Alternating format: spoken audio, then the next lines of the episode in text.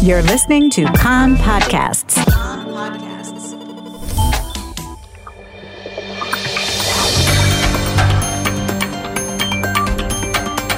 You are listening to the English language news of Kan, the Israeli Public Broadcasting Corporation.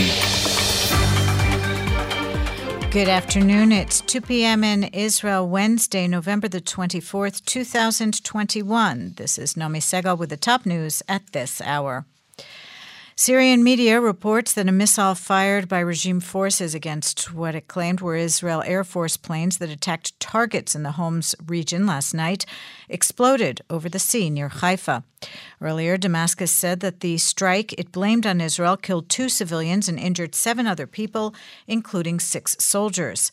A Syrian military source said the Israeli warplanes fired the missiles from Lebanese airspace. According to the Syrians, regime air defenses intercepted most of the incoming rockets. The Britain based Syrian Observatory for Human Rights said that at least four people were killed in the airstrikes attributed to Israel two in a western suburb of Homs and two inside the city. According to the group, which is affiliated with the Syrian opposition, the attacks were directed against targets linked to a local pro Hezbollah militia. Prime Minister Naftali Bennett has thanked Australia and its Prime Minister for the decision to declare Hezbollah a terrorist organization. He said in a statement that Hezbollah is an Iranian backed terror organization in Lebanon responsible for countless attacks in Israel and around the world. Together, we will continue in our fight against terror. Foreign Minister Yair Lapid also commended Australia on the decision and said that it is a close friend of Israel's, also in the fight against global terror. Defense Minister Benny Gantz, currently on an official trip to Morocco, has signed a defense cooperation agreement between the two countries. The agreement establishes a framework for future defense cooperation in the areas of intelligence, industrial collaboration, military training, and more. Gantz thanked Morocco's king and his Moroccan counterpart for their contribution in strengthening ties between the two countries, and he said he hopes it will lead to more normalization agreements in the region. During the two day visit, the first official trip by an Israeli defense minister, Gantz will also meet with heads of the local Jewish community. In other diplomatic news, Deputy Foreign Minister Idan Roll decided to cancel meetings he had scheduled today with foreign ministry and parliament members in Belgium because of Brussels' decision to begin marking West Bank products as being made in settlements. Roll is on a diplomatic trip to Belgium and Luxembourg. Coronavirus. Health Ministry Director General Professor Nachman Ash says that the number of new infections is going up every day, but we are still at a low level, and it is too early to tell if this is the start of another wave.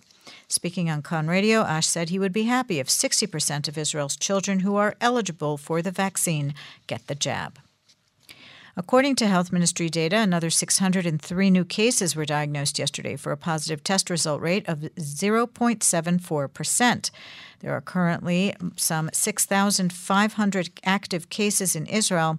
124 people are hospitalized in serious condition, 81 of them on ventilators. For the fifth day straight, the R factor for transmission is greater than 1.